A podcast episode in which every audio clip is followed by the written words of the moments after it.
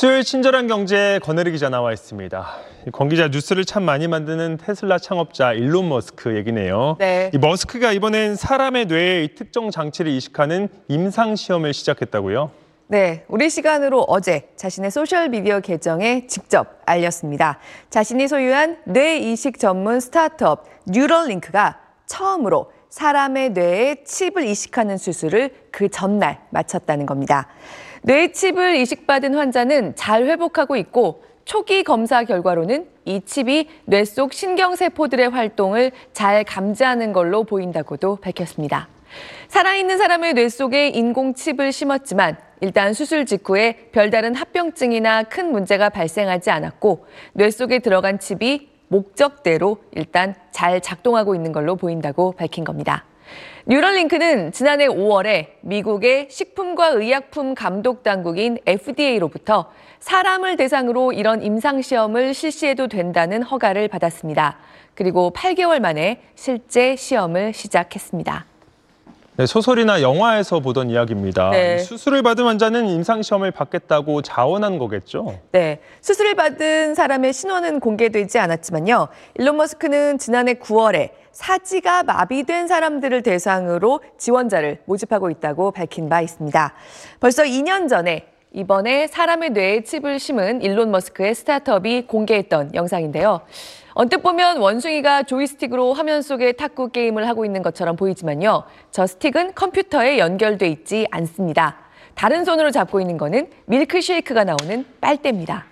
원숭이의 뇌 속에 심어진 칩을 통해서 원숭이가 생각하는 바가 컴퓨터에 전달되기 때문에 화면 속의 게임이 진행되고 있는 겁니다. 이른바 뇌와 컴퓨터의 접속, BCI라고 부르는 기술의 개발입니다. 뇌는 신경세포들이 일종의 전기적 신호들을 활발하게 주고받음으로써 작동하는데요. 그 전기 신호 자체가 뇌 속의 칩을 통해서 외부 기기들에 직접 전달될 수 있게 한다는 거죠.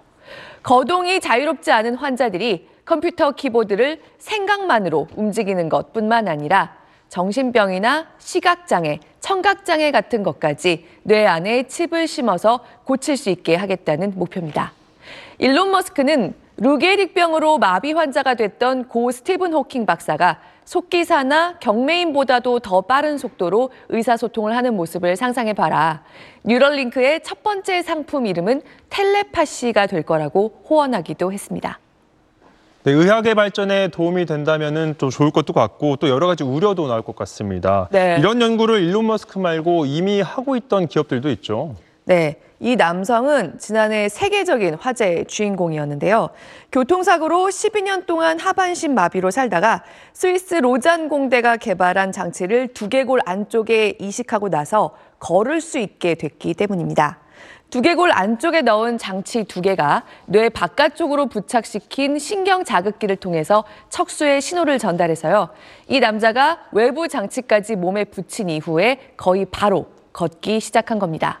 이 밖에도 두개골을 뚫지 않아도 되게 마치 심장 스텐트 시술을 하는 것처럼 혈관을 통해서 뇌 속에 장치를 집어넣는 기술을 개발 중인 기업도 있고요. 이미 경쟁은 시작됐다고 할 수 있습니다. 네, 워낙 급진적인 분야라 여러 가지 문제와 숙제가 따라옵니다. 일단 뇌 안에서 장치가 장기적으로 고장나지 않게 하는 것, 이게 큰 숙제고요. 당연히 인간의 뇌에 부작용을 일으켜선 안 된다는 숙제도 있습니다. 그리고 사실 이번에 첫 사람 임상시험으로 화제가 된 뉴럴링크는 앞서 동물학대 의혹을 받기도 했습니다.